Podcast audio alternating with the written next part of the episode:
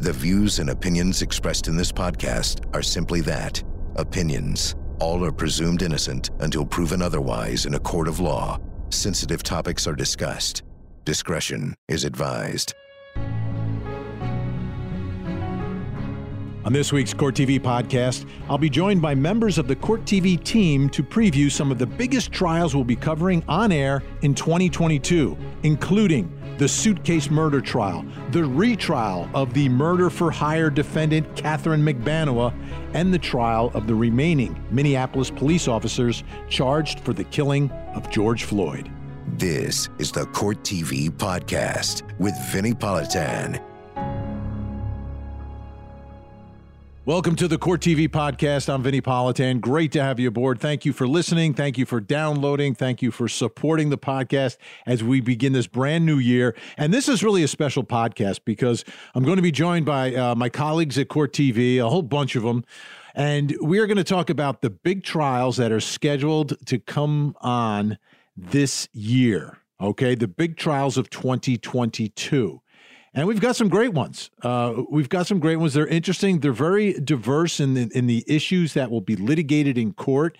Um, and, and, and they run the whole gamut. So let's get right to it. Let me bring in, first of all, my colleagues. Ted Rowlands, Court TV anchor, is with us, and Julia Jenae, Court TV legal correspondent. Uh, how are you guys doing? Are you, are you re energized for 2022, Julia? You're out on the road all the time. We barely see you.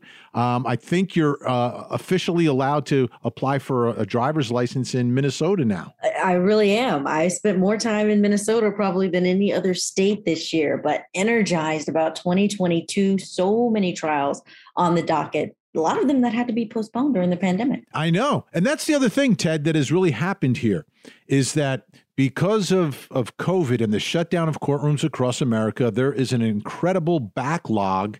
And there are even cases that are backlogged to 2022 that we thought were going to happen last year, but have been put off. And I, I think once this Omicron is done, we are ready to go. Yeah. And it's the upside, right? We've been waiting and waiting. And now 2022. I think, uh, yeah, it's going to be quite a year on court TV. Okay, let's start with a case out of Tallahassee, Florida.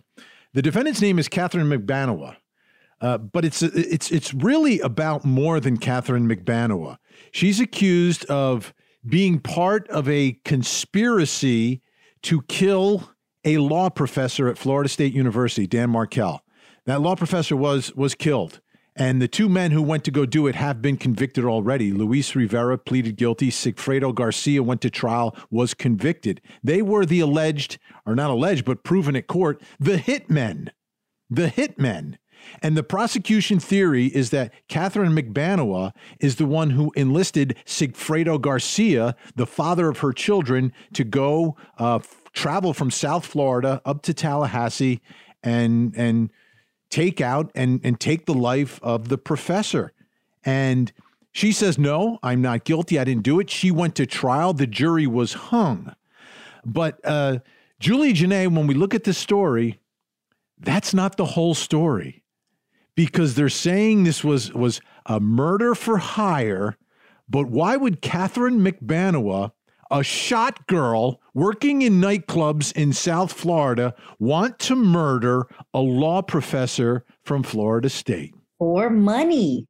That's what it always comes down to when you have these headmen. But the issue is whether or not she is the link, if she is the one who went and connected the father of her children to this family. I mean, she's someone that is really a compelling defendant in the way that she shared her story. She's young, attractive woman uh, when she was on the stand. Uh, so that may have played into why this jury couldn't reach a decision on how connected she is to this case. And this conspiracy, Ted, goes beyond the shot girl. It goes to a very prominent South Florida family, the Adelsons, a, a, an incredible dental practice and um, Wendy, who is the daughter of the dentist, and, and Donna, uh, her mom, was married to the professor. It was a contentious divorce, child custody issues, and Wendy has relocated to South Florida. Tallahassee, if you've ever been to Florida, is nowhere near South Florida where they are. And it was all about custody of the children.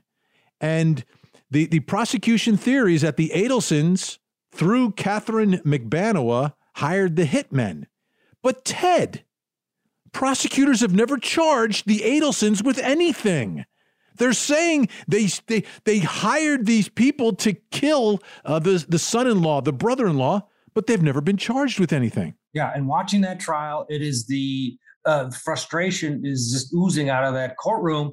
You keep waiting for some more information and you're wondering oh wait wait wait wait what about the adelsons because the state is admitting then that's part of their narrative that Magbanua was hired was, was working with charlie adelson the, the son uh, and, and but it was organized by this prominent family. Well why aren't they um, being held and why are they not in a courtroom it's a dis, it's a fascinating portion of what we're going, going to see replayed again when when they retry Catherine Magbanua. Um, but the jury's not aware of that, that they were judging the merits of the case against Magbanua on itself. And to Julia's point, at the end of the day, they believed, or at least some of the jurors believed what she was saying. And um, her attorney is one of those attorneys that really oozes belief in her client. That came across in the courtroom. It was a fascinating trial. I think the retrial is going to be uh, even more so. And for our viewers, it's okay. Let's see what happens with Magbanua. But for Dan Markel to actually get justice, uh, we need to see some Adelsons. Yeah, and I don't know what's going on here, Julia Jenae. I don't understand. And and I I try to give prosecutors the benefit of the doubt, you know, most of the time being a former prosecutor, you know, feeling for for the job that they have to do.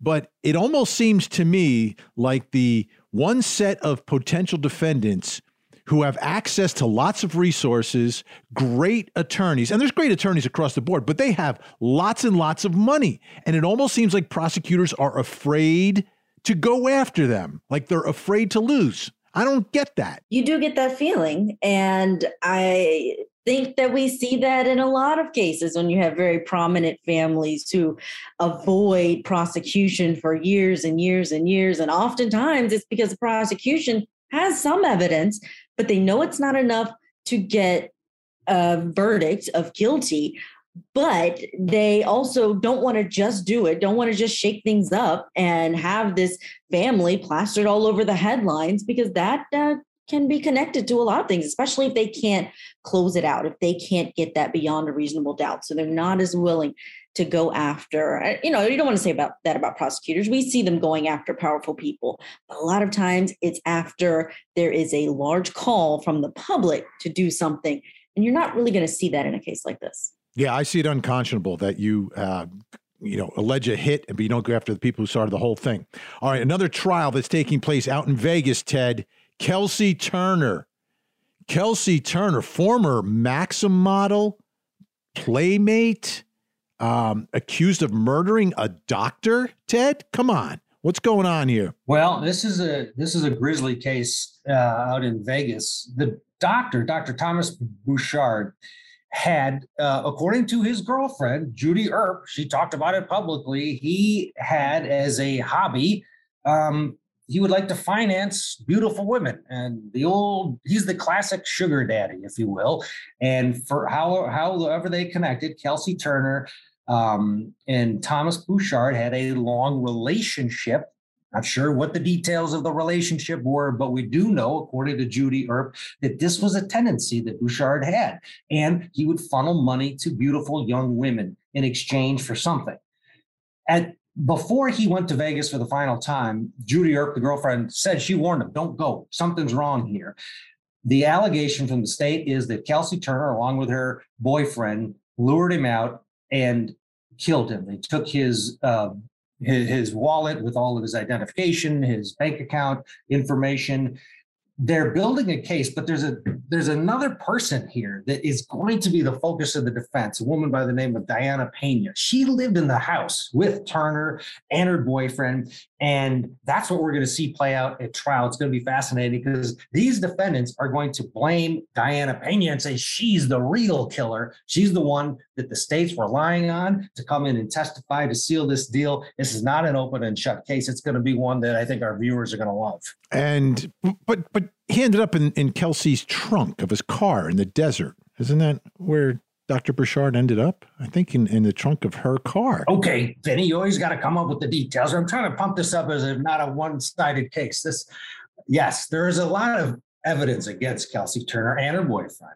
Um, but when there are three players involved, first of all, the two, you know, Kelsey is going to likely turn on the boyfriend and vice versa. And then you add that third element, um, that third player, all living in this house. There's going to be plenty of blame to go around. And we all know that it's easy to get someone's keys to their vehicle, especially if you live with them.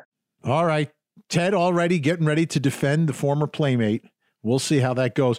Julie Jay, I have to ask you, as, as a correspondent, I had an opportunity to cover a trial in, in Vegas. Have you you haven't tried uh, covered any out in, in Vegas yet? Have not covered a trial in Vegas. Believe it or not, I've never been to Vegas. Okay, here's here's here's what you want to do. You got to be really careful where you stay if you're covering a trial in Vegas, because you know you you think, oh, I want to stay in one of those casinos, right? No, because it takes forever to like get down the elevator and just get out. The, it's impossible. So um, if if in fact you end up out in Vegas, um, think about it first. I know it's going to be tempting. I want to be on the Strip. I want to be in Paris. I want to be, you know, at, at maybe Bellagio or something like that. But it's going to take you forever to get to court. So, um, right, Ted, Ted? Am I wrong here? I'm not wrong. Yeah, stay at the Renaissance on Paradise. It's away from the Strip, and um, you don't have to walk by vacationers on a daily basis. It's pretty depression, depressing when you're working for a living and you're uh, in the middle of that nonsense. Yeah, exactly. Good to know. Good uh, to know. So yeah. no more than five stories, what we're talking about. And don't stay at the Rio Hotel. Nothing against the Rio, but that's where they caught uh, Kelsey Turner and her boyfriend. Uh, that's where they that's where they were hiding out. All right, one final big big trial I want to talk to both of you about. We only have about a minute here. Um, the baby Evelyn case, Julie Jenae. And, and, to me, this one has a lot of parallels with what happened down in Orange County, Florida, uh, with Caylee Marie Anthony, um, a teenage mom and and her little baby, 15 months old Evelyn, goes missing, reported late, and, and now it's a murder trial. 18 year old mom, Megan Boswell, and this little baby. People see her over the holidays. A great grandfather sees her on Thanksgiving, but she doesn't get reported missing until seven weeks later after the last person has seen her. Uh, and this is one of those that really makes the public have all of these questions because when Megan Boswell, the mother, was arrested, it wasn't for killing her child, it was for making false statements to police, but they had her behind bars. And it's many months later, this, of course, is in uh, Tennessee, close to Knoxville, Tennessee. They later discover baby Evelyn's remains. So now it's confirmed that she is, in fact, deceased, but still a question of what happened and then there's the twist about the grandmother and the step grandfather, Angela Boswell, and her husband, what role they played, how much they told police. They are also behind bars on charges that don't really relate to her death. It's really just Megan that's facing those charges, but still not any questions, any answers rather that have been released that tell us what happened to baby Evelyn. Yeah, it seems to me, Ted, um, as as we watch this trial, it's going to be like Family Feud. And, and I think Megan Boswell's defense is just going to be pointing to different potential family members who may have been involved with what happened with that little 15 month old baby. Yeah, it'll be fascinating to hear in the, in anything we've seen, you know, pre-trial with interviews that she's done or been interviewed. Um, she's gonna, they're gonna have to shore that up. The the defense, her behavior. It is she's an 18 year old, one could argue, kid at the time of this, and um, it's going to be another one of those trials. It's at the end of the day is is gut wrenching. I mean the uh, the the just we've covered them before. When a child is the victim, it changes the complexity of the child. It changes it for for everybody involved, and especially the jury. So uh, that'll be a, a very sad but compelling case. Absolutely. Well, Ted Rowlands and uh, Julia Jenae, uh, thanks so much for joining us here on the podcast. And folks, you can watch Ted every morning. And Julia Jenae, like e- every day, she's uh, somewhere around the country and maybe coming to your town, your jurisdiction. And that just means that, unfortunately, uh, there is a murder trial going on. Julie Jenae, Ted Rowlands, thanks so much. When we come back, Chanley Painter, Court TV legal correspondent, will join us from the road to talk about the killer clown.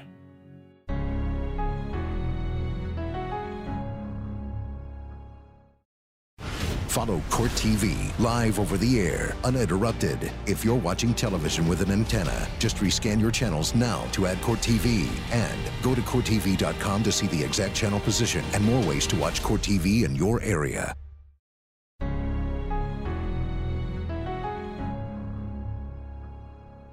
There's a trial coming up in 2022 down in Palm Beach County, Florida. Um, this this is some story, and it, and it goes way way back. I mean, it goes back to 1990 when Marlene Warren answered the front door of her home, and there was a clown there, a clown with balloons, flowers, and a gun, and that clown shot and killed Marlene Warren.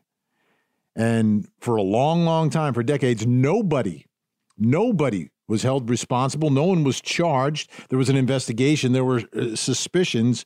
Uh, but now this case has come full circle. And in 2022, we are talking, what is this? 10, 20, 32 years later.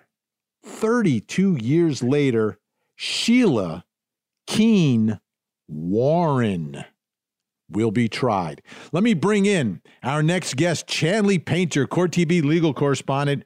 Uh, like Julie Jenae, on the road all the time. She's on the road now joining us. Uh, Chanley, uh, thanks so much. Uh, this trial, like, wow. Wow. The more you dig in, the more you're like, I cannot believe some of the facts and some of the people and characters involved here. I know, Vinny, this has been a trial I have been looking forward to for so long. It is a cold case, as you mentioned, it's 30 years almost in the making. And the set of facts in and of themselves, we have this mother making breakfast for her children. She goes to the to the door when the doorbell rings and finds a clown at the door with flowers and balloons and answers the door, even says something like, How nice. And then she's shot to death. It's unbelievable. And I also am intrigued about the role of forensic and forensics and technology in this case, Vinny, because until they were able to uh, garner advanced DNA testing, did they not have enough to charge someone in this murder? Yeah, you look at the the reason this cold case is now being brought to trial is because of, of some DNA testing. And that can be very compelling. You know, early on with this case, though, the, the big problem uh, in the investigation was the testimony or the statements by the son who was a witness who saw the clown and described the clown as being kind of big, right? Like like over six feet tall. So everyone was looking for a male clown. Exactly. And that I think still is going to be a big part of the defense when this does go to trial, Vinny. Uh, Joey, uh, Marlene's son, there, he recounted when this happened that after his mother was shot, uh, a clown, he saw a clown get into a white Chrysler LeBaron and had broad shoulders, big hands. So that set the police off to looking for a man being dressed up as a clown and responsible for this. And that also delayed the investigation. Right. And, as it turns out, according to prosecutors, it's not a man, it's a woman, and she's not six feet tall. She's not huge. Um, if she's wearing a clown costume, like granted, um, the feet were probably big, right? Like the clown feet that you have in, in your costume, um, but shouldn't necessarily have broad shoulders and things like that, depending upon what this costume was all about. But I, I said her name, Sheila Keene Warren. Mm-hmm. The victim's name, Marlene Warren. What's the connection here, Chanley? What's the connection? What's the link? What a love triangle this turned out to be. Michael Warren, Marlene's husband at the time, allegedly having an affair with one of his coworkers or his employees' wives, Sheila Keene. And after the murder of Michael's wife, Marlene, Sheila and Michael got married, Vinny and they are still married. Wow, and and it wasn't an immediate marriage, no. right? It took a, it took uh, uh, I think more than a decade from the, to actually tie the knot. But you've got before the murder the affair, and then after the murder they're together. Now, I know love works in very strange ways, and tragedy and rebounds and all that. Uh, but I think that will be a big part of this case. And you know, we often say that prosecutors don't have to prove a motive, but it's always nice to have one when you're trying to convince a jury why someone would take someone's life. Here, that is perhaps one of the biggest, most compelling pieces of the case is that connection. Absolutely. Who had the motive and the opportunity to commit this murder? Mike Warren, the husband, he has an alibi, Vinny. He was off at the races at the time his wife was murdered. And over the decades, the authorities, while he's lived under this cloud of suspicion as being part of this plot to do away with his wife, there was never enough evidence uh, for investigators to charge him. But there is, based on the DNA technology, enough, according to prosecutors, for his now wife, the woman he was having an affair with, to be charged with this murder. It's really a twisted story. It, it, very twisted, and and some of the characters involved. And Michael Warren's had his problems with the law through mm-hmm. the years as well, but not never charged in this murder. His role in all this, I can imagine the jury in this case is just going to want to hear him speak, but I don't know if he does. I don't know if he does. Which side calls him? I mean, do prosecutors call him as the husband of the of the victim, or does the defense call him as the husband of the defendant? I, this it's insane. It is insane, and you know, there's still the suspicion that he had some role in his wife's murder. There are, I don't know, likely witnesses. I know that there are those who said Marlene was telling people before she was murdered that she was scared of her husband. I'm sure there are witnesses out there uh, that have reported that he was asking people how much it would cost to do away with his wife before she was murdered. So there may be some circumstantial evidence there that he would not want to take the stand or maybe plead the fifth on on some of that, Vinny. I'm sure he still has representation in an attorney. And I'll tell you what, if I'm the prosecutor, I might want to bring some of that evidence in. And you know, and and it'll be interesting to see the way that plays. There's there's another um, aspect to this is eyewitness testimony, and it's from 32 years ago that Sheila Keene at the time, now Sheila Keene Warren, uh, purchased some balloons and flowers the day of at the supermarket. So you're going to have maybe a supermarket clerk or someone come in 32 years later to talk about that. Exactly. And that's another issue because memories fade. It's been 32 years. And while these employees at that supermarket where she bought the flowers and balloons, these one of a kind balloons, mind you, only sold at this supermarket, they can testify that a woman came in with long dark hair, meets the description. In fact, they identify Sheila Keene in a photo lineup as the woman who purchased those balloons, Vinny. Wow. All right. Big, big case, the killer clown trial coming up in 2022. Uh, there's another one uh, in a real small town in South Georgia. Um, a young woman who was a, a bit of a pageant uh, uh queen, but also a school teacher uh, down in uh, Ocilla, Georgia. And she was murdered. And this was another one. She was murdered in, in 2005. And this is another case that went cold. Then there was a podcast, the Up and Vanished podcast. And, and the reason she was a subject of the Up and Vanished podcast is that her, her remains have never been found. Never, ever, ever been found. She just disappeared. She lived alone. Um, she had a dog, but she disappeared one day. And, and now they are going to try a man named Ryan Duke but there's another guy named Bo Dukes who's a a big part of this case and this story. It's it's a little confusing, uh, but what can you tell folks about this upcoming trial of Ryan Duke for the murder of Tara Grinstead uh, in that small town in South Georgia? Yeah, this is a complicated and convoluted case, another cold case, like you said, Vinny. And I mean, this was a beautiful woman inside and out, according to her friends and family. She was a beloved school teacher. And but for Bo Duke's uh, story to a brother of Ryan Duke, had this, this would probably still be unsolved, uh, given what the authorities or the lack of evidence there at the scene. So, yes, uh, it's a little complicated. We have Bo Dukes and Ryan Duke, not related, similar last names, but they're alleged to be part of her death and disappearance. And it was Bo Dukes who shared with Ryan's brother that Ryan was responsible. Bo confessed to police that Ryan Duke told him that he Ryan broke into Tara Grinstead's home one evening and it, with the intent to rob her, Vinny, for drug money, but ended up strangling her. And then Bo confessed uh, to this. Uh, he said Ryan that he helped Ryan move uh, Grinstead's body uh, and then helped burn her body. So he was convicted. Bo actually went to trial. He was convicted of lying to the police uh, in his part for this crime. Now it's Ryan's turn to go on trial, and they're trying to pin him with the actual murder. And Bo Dukes is the is really the wild card in this case because Ryan Duke will point the finger at him.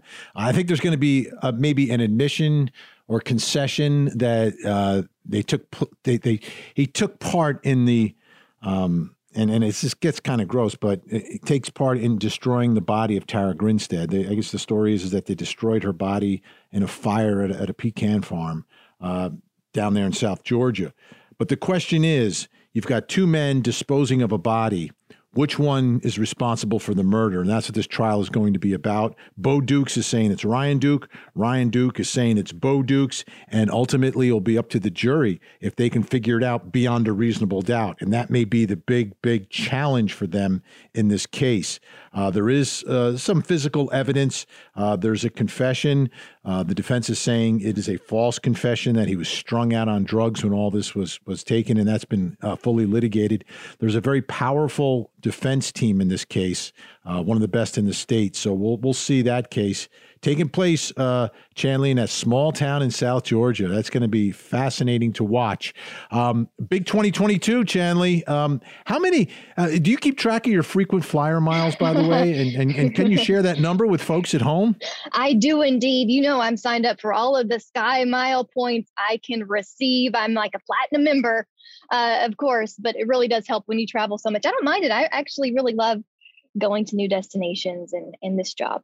So I'm looking forward to 2022. You won't be flying into Ocilla because I don't think they have an airport there. You're going to have to uh, fly into someplace close or just drive uh, straight from Atlanta. I, I don't know exactly how to get there, but uh, Chanley Painter, Court TV legal correspondent on the road. Thank you so much. Thank you, Benny. Okay, when we come back, uh, my colleague Michael Ayala, and, and he's my colleague here at Court TV, but was also my colleague at the old Court TV and he's going to join us to talk about uh, a couple more trials that we are tracking, um, including it's not over yet. The, the, the, death of George Floyd was dealt with last year as it pertains to Derek Chauvin, but there were three other police officers there. We'll talk about that when we return.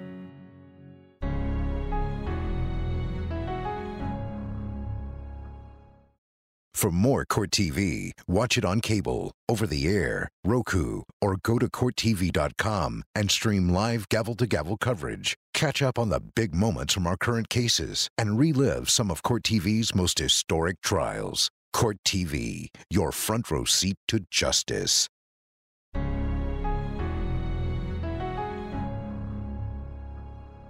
So in 2021, the huge trial of Derek Chauvin for the murder of George Floyd. You saw it on court TV, uh, but there's more scheduled for 2022 because Derek Chauvin was not the only police officer there that day, not the only one charged. There's three others. There is uh, Thomas Lane, Alexander Kueng, and Tou Thao, three other officers, and they are facing cases in state court and in federal court. And I want to bring in my Court TV colleague, uh, one of the anchors. His show's on right before mine every single night on Court TV, Michael Ayala. Michael, um, are you ready for 2022? I am ready for 2022. You, you've mentioned this a few times the fact that you know, with COVID and all the backups and closing of courthouses, we've got an incredible year coming up. I mean, there's a lot of trials that have been backed up, waiting to be tried. And 2022 is the year that they're going to find the light of day, and Court TV's cameras are going to be in many of those cases. So it's really it's shaping up to be a fantastic year for us. Yeah. On that on that note, I I was shocked when COVID happened that everything was stopped because in the back of my mind, I'm thinking, well, isn't every defendant entitled to a speedy trial? And all of a sudden, we we forgot all about speedy trials. Uh, but now we've got to hurry up and, and, catch up because these backlogs are real, and there's a lot of criminal defendants um, who are charged. They're all presumed innocent, right, Michael? Isn't that the way our system works? They're all presumed innocent. A lot of them are behind bars, waiting for their day in court. Yeah, absolutely. And and you know, it's interesting because the, these were these were unprecedented times.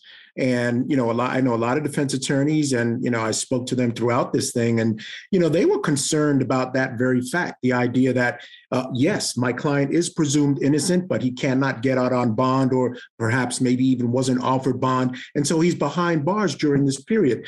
Now, there were all kinds of special rules passed uh, throughout the states uh, to cover this type of thing, but still, it's a concern for those sitting in jail. So you, you want to get them into court as soon as you possibly can, because again, they are in fact presumed innocent. Now, this first case I want to talk to you about, um, none of the defendants are, are in jail. They're not being held. Uh, they are out on bond. And I'm talking about the other three officers implicated in the death of George Floyd Alexander Kueng, Thomas Lane, Tou Thao.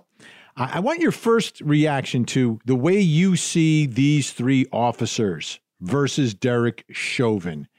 Because personally, I see a a huge difference, huge difference. Number one, in in their roles that day, their position with the uh, police department, and, and who the men are, and and their history and everything else. And I, I see a stark contrast between Kueng Lane Thao versus Derek Chauvin. Yeah, this is a tough one, Vinny. I, will be honest with you because on one level, I, I 100% agree with you. Um, when you talk about the position of the different officers, and I, am speaking about as far as in their careers um, vis-a-vis um, Derek Chauvin, he was their training officer. He was the most senior officer by far at the scene. Uh, he seemed to be very much in control. Um, and so I think even each individual officer, it can be said, can be uh, differentiated, the positions each one of them had in this situation. But then I look at the bigger picture and the idea that these are, in fact, uniformed police officers. They are on the street. What are they tasked to do? To serve and protect. There was a situation that required service and protection and they didn't provide either of those things to George Floyd. And I know that the perpetrator was one of their own.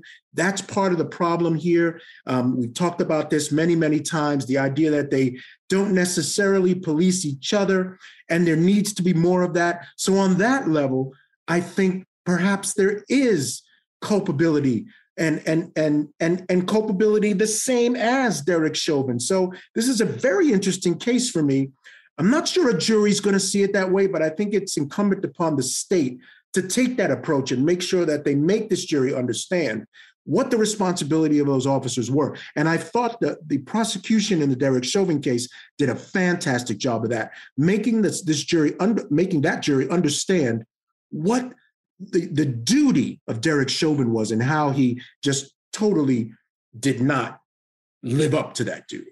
Now, one of the big twists in what's happening to these three officers is that the federal case will happen before the state case. And I was shocked and surprised by this, but I want to look at the charges. You're talking about the, you know, violating the civil rights of George Floyd, but it seems to me that prosecutors need to prove some level of intent by officers Kueng, Lane, and Thao, a, a deliberate indifference to serious medical needs of George Floyd and willfully failing to help. It seems to me that um, prosecutors are going to have to prove that Kueng, Lane, and, and Thao together um, were deliberate in their actions, that they had indifference to his medical needs, uh, and, and, and, and they willfully failed to help. It's almost as if under these federal charges, you you seemingly have to prove that that these three guys. I'm not talking about Chauvin, Mister Knee on the neck. I'm talking about these three guys were trying to harm George Floyd and wanted to make sure George Floyd was harmed. I don't know if it goes that far. Again, that language will have to be bandied about in the courtroom there in a federal courtroom. But I think it can be inferred from the actions of the officers um, which I think plays well into a, a, I think it was Lane specifically who asked about should we do something different in response to what was going on with George Floyd. So I think there are you know many different defenses there for these guys but at the end of the day i think you can infer one of the things that was very helpful to the state in the state case against derek chauvin was the definition used uh, for intent in that situation could be inferred by the actions of Derek Chauvin. I think you'll have a similar situation in federal court by the fact that they they basically ignored his pleas, did not do enough Um, and you can infer the fact that they perhaps intended the result. Um, again, a lot of that will have to do with what, what the jury is ultimately charged. But it does seem on its face as a, as a little bit of a higher bar than we saw in the Derek Chauvin case. Yeah, I think it's a, a, a much higher bar. I, personally, I do, but we'll, we'll see how it plays out um, because I, I think there's an additional element to what what is going on in their minds. And honestly, I mean, when I look at this case and I look at these three guys and I've listened to their statements and I watched the videos many, many times, I don't think Alexander Kueng wanted George Floyd to die. I don't think Alexander Kueng wanted to harm George Floyd. I don't think Thomas. I don't think Thomas Lane wanted to harm him. I don't think he wanted him to die. Uh, Tou Thao didn't even touch George Floyd. He's doing crowd control. He's a he's a bad. Uh, you know the things he says are are ridiculous. But at the end of the day, he never even touched George Floyd. Well, is it is is your reading of that particular charge that they had to intend the harm, or they had to deliberately ignore his rights? Yeah, I, I, don't think they're deliberately ignoring anything. I, I, think they thought they were doing their job. I thought Lane was questioning an officer who was who was in charge of the scene, which who was Chauvin, saying, "Hey, should we do this?" But you know, it's like day four on the job. Uh, what on earth could he possibly have done? I I, I don't know. I don't. I don't. I think it's. I, I, would like the truth to come out at, at, trial, and I want to. I want to be honest. I want to be honest about who are these guys. I mean, I've heard interviews with family members of, of Alexander Kueng, who's African American, uh, from his family, saying the reason he went into policing was to to try to to try to change things, and he didn't go in there to to to do harm. Well, he didn't and here they are, things, like he didn't change things. A man died under his watch, and at the end of the day, and at the end of the day, Vinny, again, I think what's what deliberate action has to be is the the rights. They have to have ignored the rights and and the the the the the what what was going on with George Floyd. And I think they absolutely, and I think this is the argument I would make, they made the choice to ignore him for whatever those reasons were. Was it because Derek Chauvin was there? Was it because someone was telling them not to? Was because they went along with what was going on? But they made a deliberate choice. They were not they, they made that choice not to help him. And you could say that there was an intervening superseding cause, and that is in the name of Derek Chauvin. But at the end of the day, they made a deliberate decision.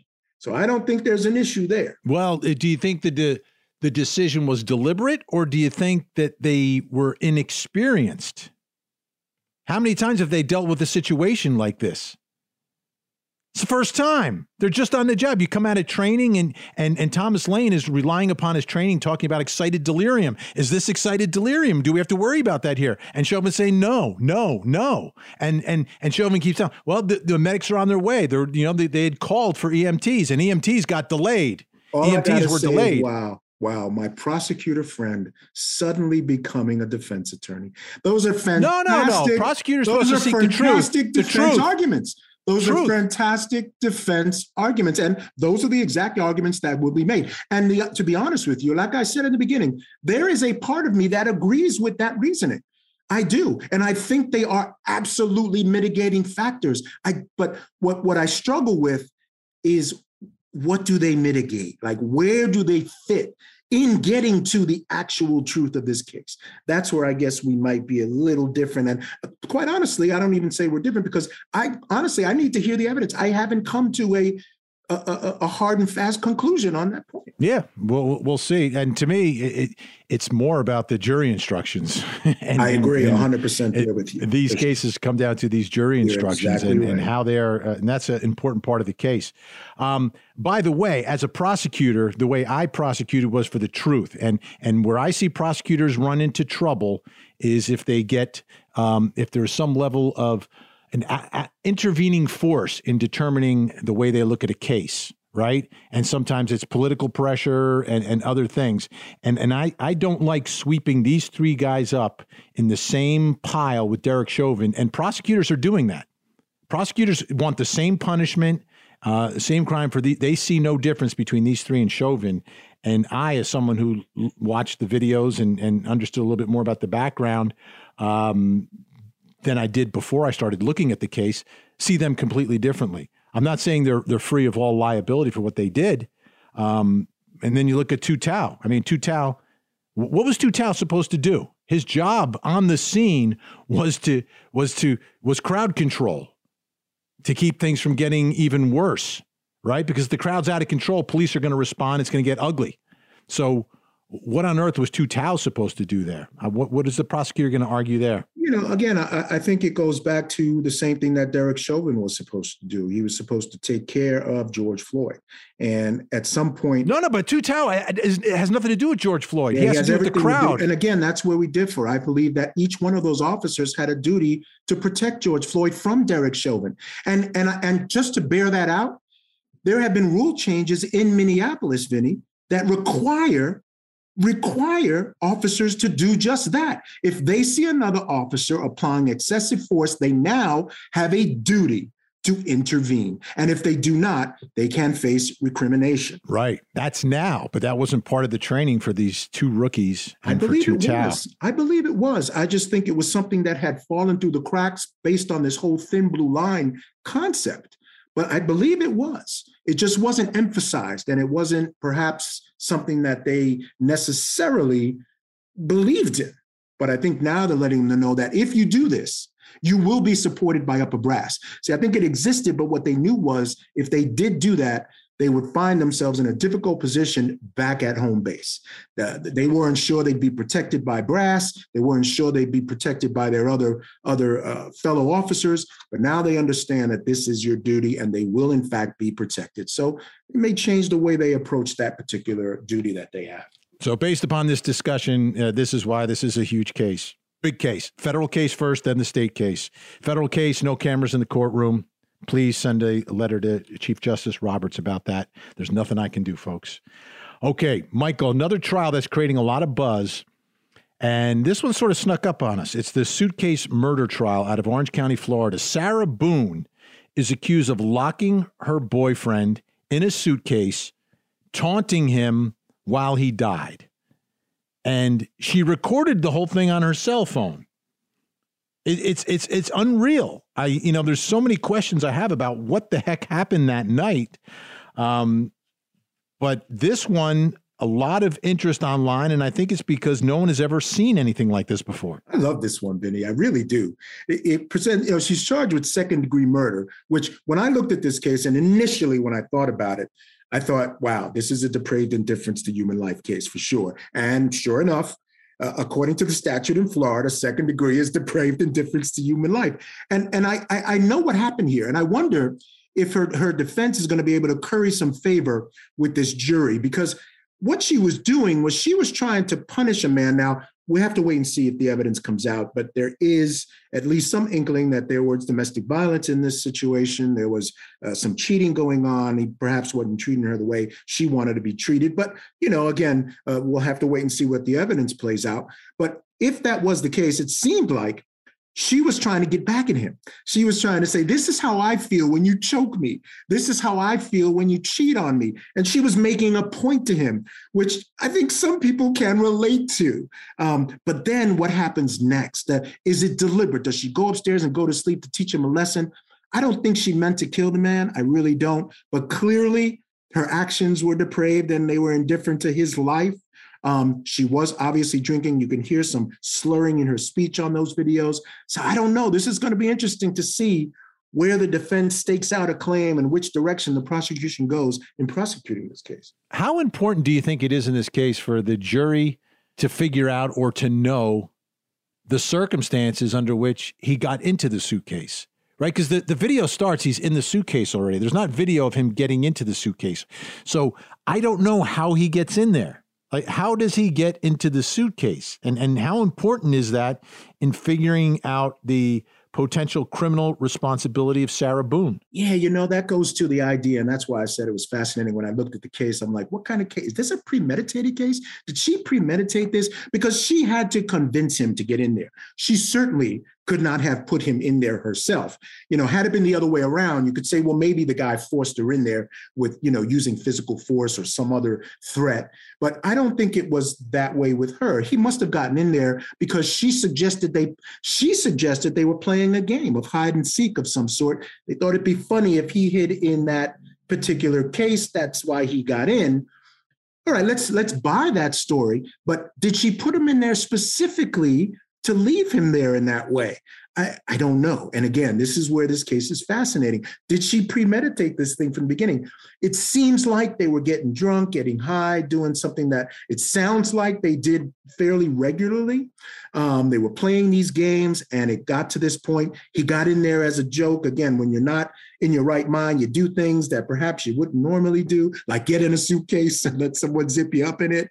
Um, but again, he probably trusted her. He was like, okay, we'll play or we'll have a good time. You okay? You made your point, now let me out. And then she didn't let him out. So that's where the issues come in. Here's why I'm not buying the hide and seek game. Um, just recently, I had the opportunity to play that game with my granddaughter. And even she understands the rules, right? One person closes their eyes and the other person hides somewhere. The person who has to find the person hiding doesn't know where they are. That's the point of hide and seek. I hide, you seek me. So this was not hide and seek. It just wasn't. It was an offshoot of a game that they were playing, apparently. So this okay. And again, let's keep in mind that with you know Sarah Boone, it involved altered states, right? These folks were in, it seems, altered states, and that can be again, we don't know exactly, but she is claiming that, of course, and you can hear her slurring her words in the video that she takes. So there's clearly some kind of altered state going on there. And again, you know, it's hard to say what people will and will not do or what they find funny or what kind of games they play when they're in those kinds of states. Yeah, I, lo- I love the way Michael can make what they were doing that night sound so nice, like altered states. No, they were, you know, come on, folks. Watch you watch the video, you know exactly what's going on there. Michael Ayala, watch him every night on Court TV, his program on just before mine, uh, 6 to 8 Eastern.